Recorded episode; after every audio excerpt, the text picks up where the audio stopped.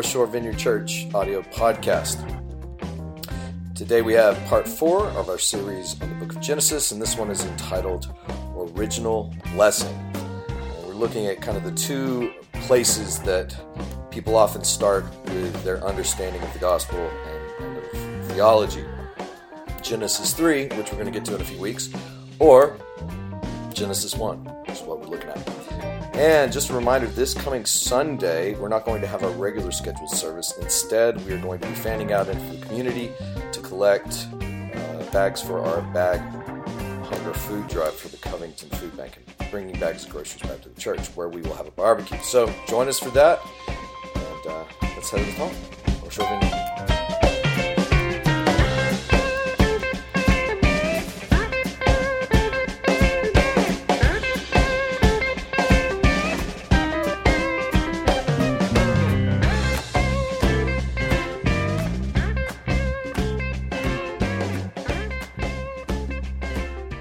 was uh, a little kid, some of y'all will understand this uh, because anybody remember Saturday morning cartoons? And I loved Saturday morning cartoons when I was a kid. I'd watch the Smurfs and I'd watch, remember Mr. T? He had a cartoon. Remember Mr. T? I pity the fool. There's Mr. T, there was the Justice League. Man, there was all kinds of great stuff. But the problem is that my house, on Saturday mornings, it wasn't just cartoon morning, it was clean the house day. Did you grow up in houses where you had to clean everything on Saturday mornings? I have not been very good at continuing that tradition with my own family. Uh, but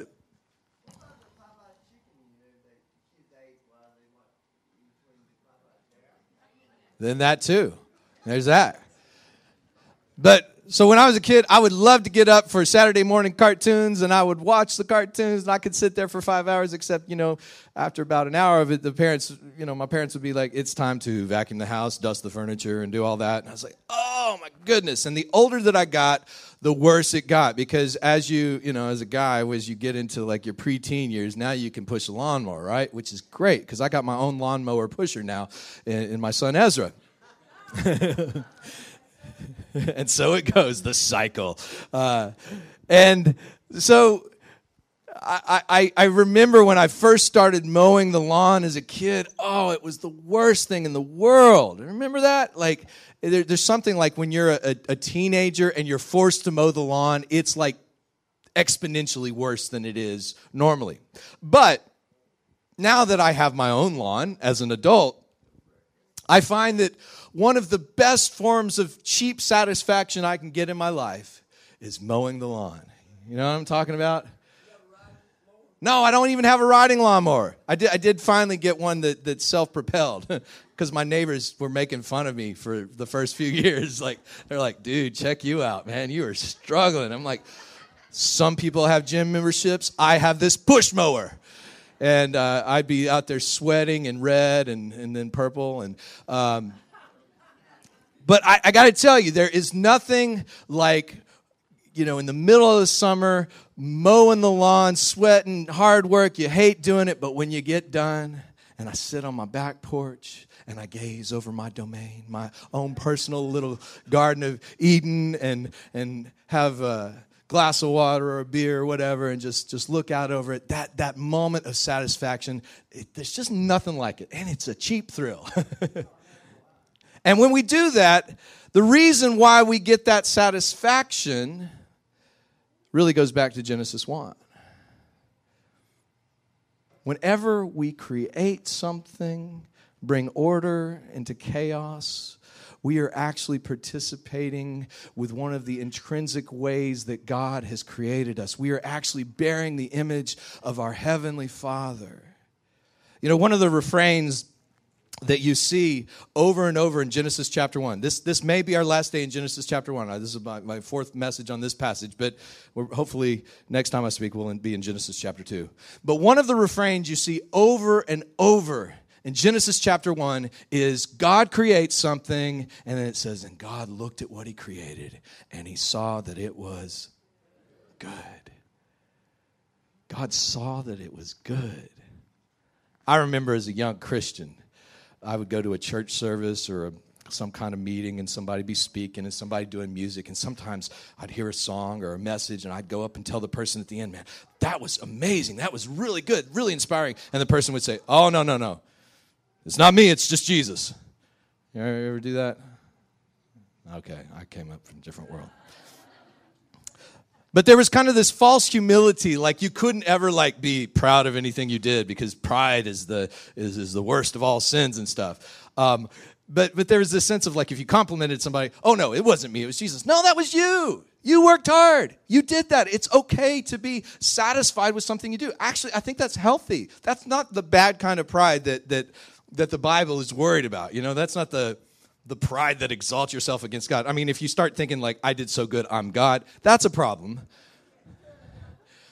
But anytime you create something, whether it's cooking a meal or doing a building project or mowing your lawn or, or writing a song, and, and you get it to a point where by your intellect, your imagination, your will, your emotion, even your physical being, you finally get that thing to a point where you can look at it and say, That's pretty good.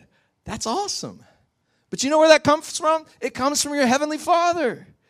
That's the way God is. I just, I love thinking about this. God is deliberate and intentional about creating everything and making stuff.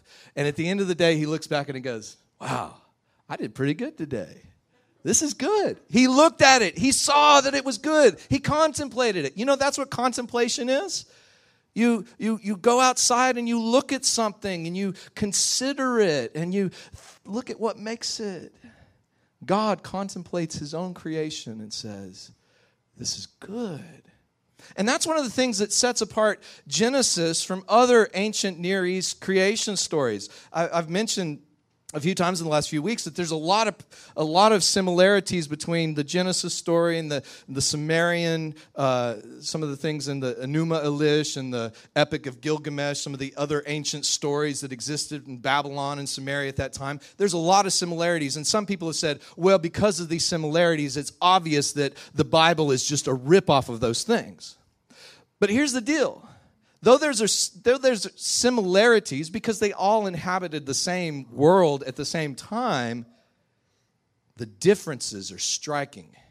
And you're not going to find any ancient story that has God like this. You know, in the Sumerian creation stories, creation was like the result of carnage between warring deities. There's a dead God, and they create the world out of this dead God. And you know how, cre- how why, why humans were created according to the Sumerians? Because the gods were tired of feeding themselves and they needed somebody to feed them and take care. So humans were just basically created to be slaves. That's the Sumerian story. But in Genesis, we see something different. We see that the God who creates the universe is intrinsically good. And not only is God good, but the very creation that God creates is good.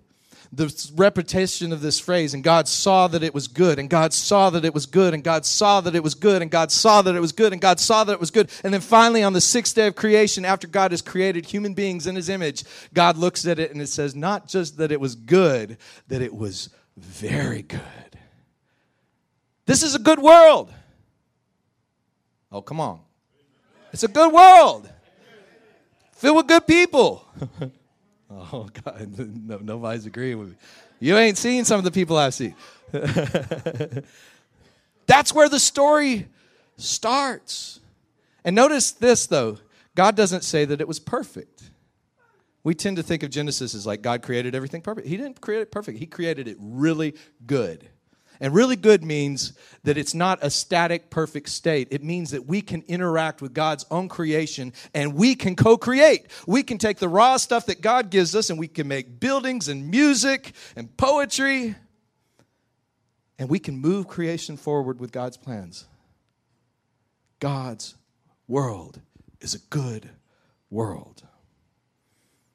I was reading something by a guy named, I think it's a guy. Eriugena? Maybe it's a girl. Probably a girl. Eriugena. Anybody looking? Uh, y'all got a name for your kid, Sarah? Eriugena? Eriugena. I love this quote. 19th century Irish teacher says that if goodness were extracted from the universe, all would cease to exist. All things would cease to exist. For goodness is not simply a feature of life, it is the very essence of life. Goodness gives rise to being just as evil leads to non being or to destruction and a denial of life's sacredness. Definitely a woman. Yeah, okay. We're all agreed on that. Eriugena, it's a woman. oh, it was a man. We're, we're gender confusion up here.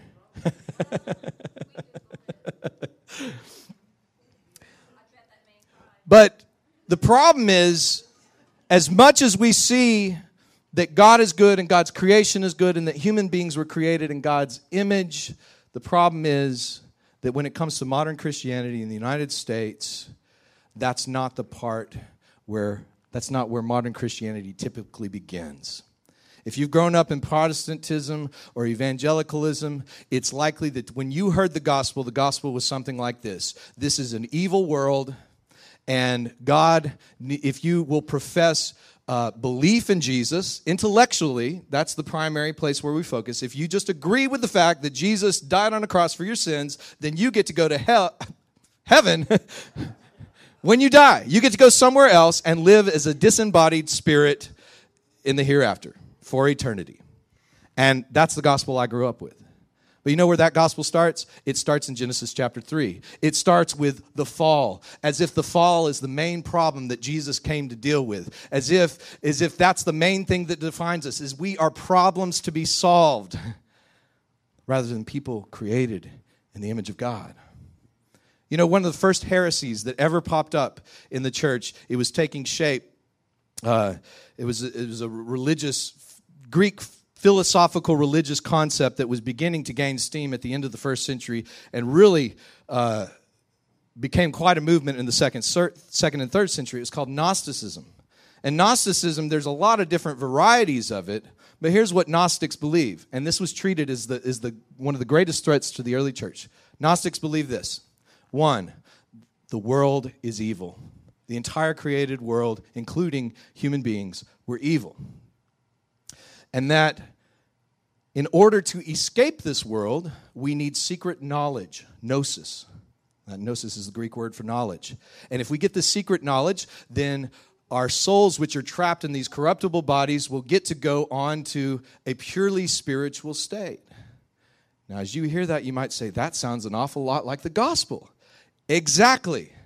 Because even though even though Gnosticism never actually uh, became quite a religious movement that, you know, that existed to today, Gnosticism has been growing up uh, next to the church this whole time. In fact, Gnostics, there was actually Gnostic Christians back in the in the second century. And they they actually believed that Jesus, even though he looked like a flesh and blood human, he was purely a spiritual being. And even though it looked like Jesus died on the cross, he really didn't die on the cross. And even though it looked like Jesus resurrected, the closest thing to, to, to, resurrection that the Gnostics would see was that, that Jesus probably rose from the grave and ended up being something like, you know, Obi Wan Kenobi in The Empire Strikes Back. You know, remember that? Obi Wan Kenobi gets killed by Darth Vader, and then he's a, a, ghost walking around giving wise counsel. That's what Gnostics kind of thought of Jesus. Like anything that looked like an actual flesh and blood resurrection was just merely an illusion because Jesus, if Jesus was God, he couldn't have indwelt flesh and blood like us. But the early church people, the writers of the Gospels, the early church fathers, they were clear on this. Jesus was both God and human. And when Jesus rose from the grave on the third day, as we celebrated last, last Sunday, Jesus rose in a physical body. Now it was upgraded. He could walk through walls and stuff. I mean, he had certain benefits, but Jesus was flesh and blood. And when Thomas heard that the, the disciples had seen Jesus, and, and he's like, You guys are crazy. I'll believe it when I can actually touch his, his, his wrist and, and the wounds in his side. I'll, I'll believe it then. And Jesus says, Okay, check it out. Feel, Thomas. Thomas touches Thomas touches his, his physical body. and he saw that Jesus really was risen from the dead. And I think one of the reasons that Gnosticism has, has become such a part of modern Christianity, and so, so the Gnostic message is this if you just give belief, believe in Jesus intellectually, you get the, the wisdom, the knowledge of Jesus, then your soul gets to go to a, a spiritual place. Might be a nice idea, but it's not Christian. What is, what, what, what is the gospel then? Well, the gospel really matters when you start at the right place. And we don't start with Genesis chapter 3 with, with the fall. We actually go back to Genesis chapter 1. This is not a story about original sin, it's a story about original blessing. Because when God created, it was good. It was really, really good. We were created by a good God who created a good creation and who created us in his image. When we start in goodness, we realize that this whole thing isn't just about dealing with my personal sin so that I can escape this evil world and live a non material existence in the hereafter, but instead it is about following Jesus so that we can be conformed to the image of Christ, that we can come back online with God's original calling, that we may be his image bearers in this world that we can participate in the Spirit's work of restoring creation as God's original intent. You may go like, well, I don't know, man. It sounds like you're preaching against the gospel. Well, when did Jesus share the gospel like that? Like, if you believe intellectually in the, in the sayings that I'm telling you, you get to go to heaven when you die. When did he do that? When did anybody in the early church preaching, Paul, Peter, when did they do that? I mean, think about this. When, when Peter was called to follow Jesus, Jesus is out there preaching uh, by the Sea of Galilee. He borrows Peter's boat and he pushes out from the shore so he could address the crowds. And, and at the end of the message, he says, Peter, I want you to follow me, and instead of catching fish, we're going to catch people. And Peter drops his nets and he follows Jesus. That's the gospel. Notice what Jesus didn't say. Jesus didn't say, Peter, if you were to be out in your boat on the Sea of Galilee tonight and a storm blows up and capsizes your boat and you drown, where are you going to spend eternity? Peter, you need to confess your sins to me and invite me to live in your heart. I know that sounds weird, Peter, but do it. And you'll get to go to heaven when you die. Peter, Jesus didn't say that. What did Jesus say to Peter? Follow me, and we're going to catch people. This is the gospel. It's following Jesus. It's not even intellectually agreeing with everything, getting it lined out. It's following Jesus. I've, mentioned this before, but Dietrich Bonhoeffer, the, the famous German the, theologian who was, who was uh, writing a lot of his theology in the time of Hitler's rise and actually heading up a lot of the resistance, he says, he, he made this note. He says, We don't learn who God is and then follow Jesus. We follow Jesus and we learn who God is. That's faith. That's the gospel. That's what God's calling us into. Mm. I know, I know, we're, we're beyond Holy Week and Easter, but I want to, I want to, I want to give a little example of this. If our call going back to Genesis 1, is to be image bearers, to participate with God in ruling and reigning, to help move God's original plans forward. If that's what it is, then, then, then what does this look like in Jesus? Well, when Jesus is making the triumphal entry into Jerusalem that we celebrate during Holy Week, Jesus comes in not like the regular rulers of his day. Because most, most rulers, you know, Roman officials, when they'd come into town, man, it'd be pomp and circumstances. They'd have a, you know, a, bunch of soldiers riding on war horses, and, and there'd be all kinds of things announcing, you know, here comes the ruler. Jesus, on his triumphal run, entry, he comes in riding a little donkey, a foal of a donkey, it says. I think about this. I'm not a big dude, but how ridiculous it would look if I was riding on a little donkey. It's not going to look like spectacular. Oh, here comes the Grand King. Make way. It's going to be like, dude. I think Jesus was actually doing a little bit of prophetic theater. He was actually mocking the power of Rome by coming in on a donkey. But you know what people did? They saw what Jesus was doing and they began laying down their garments and they began laying down palm branches and they began shouting out, Blessed is he who comes in the name of the Lord, Hosanna, son of David. They're calling him the Messiah. And the Pharisees get upset at this. They're like, This is heresy. This is blasphemy. He can't take credit for being the Son of God, for being the Messiah. He can't do this. They said, Jesus, why don't you shut these people up? Tell them that they're, they're, they're blaspheming God. And Jesus says, If they shut up, even the rocks are going to cry out. What? What does that mean? It means, well, Romans 8, 18. Paul writes, I consider that the sufferings of this present time are not worthy comparing with the glory about to be revealed in us. For the creation waits with eager longing for the revealing of the children of God. For creation was subjected to futility, not of its own will, but by the will of the one who subjected it, in hope that the creation itself will be set free from its bondage to decay and will obtain the freedom of the glory of the children of God. And Paul goes on to say in Romans 8 28, we know that all things work together for good for those who love God and who are called according to his purpose. For those whom he foreknew, he also predestined to be conformed to the image of his Son in order that he might be the firstborn within a large family. You know what the gospel is? It is being conformed into the image of Christ. That's where this thing is going. It's not about going to heaven when you die. That's not the, that's not the point of the story. You, you, you know what we prayed this morning? The Lord's Prayer? What did Jesus say? Pray this way Your kingdom come, your will be done on earth as it is in heaven. When you go to Revelation 21 and 22, guess what?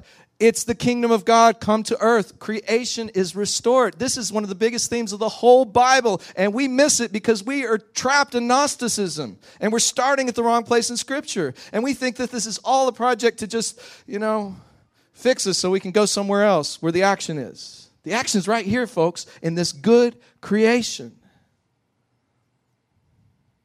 And Paul says creation is groaning and waiting for the revelation of the children of God.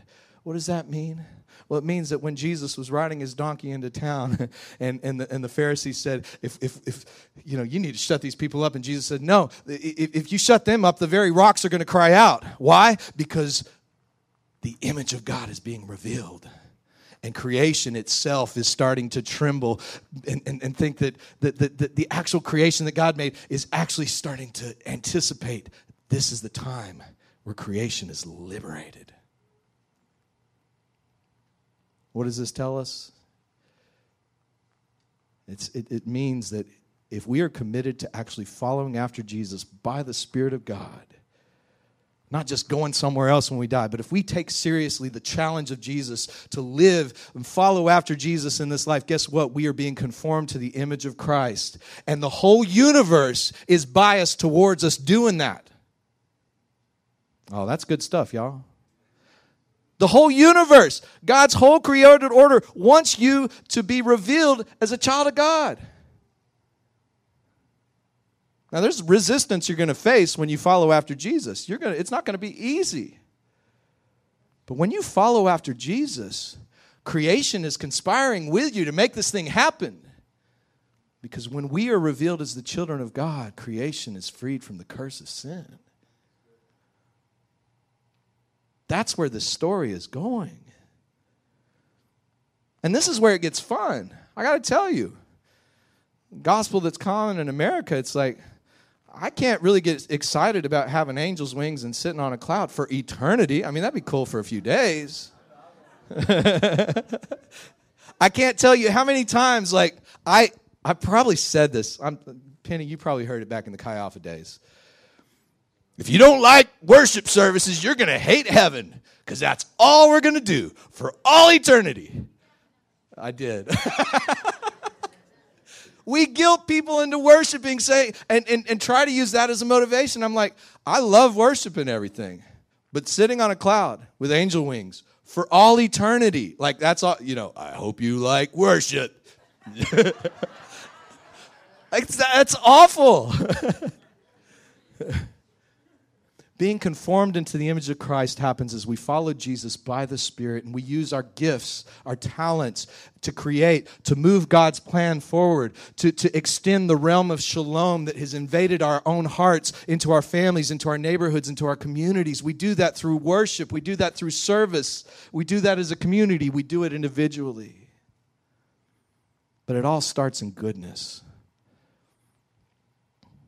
And if you've been told your whole life that, that following Jesus is really just about dealing with your own personal problems, let me tell you this. Your problems are going to get dealt with as you follow Jesus, just the way Peter's problems were dealt with as he followed Jesus.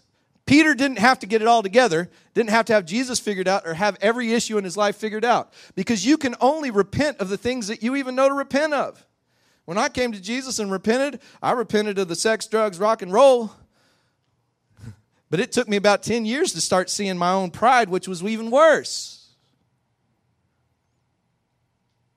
Even repenting, even knowing the sin in our own hearts, doesn't happen of just trying to dig those things up. It happens as the light is revealed to us and in us by Jesus Christ.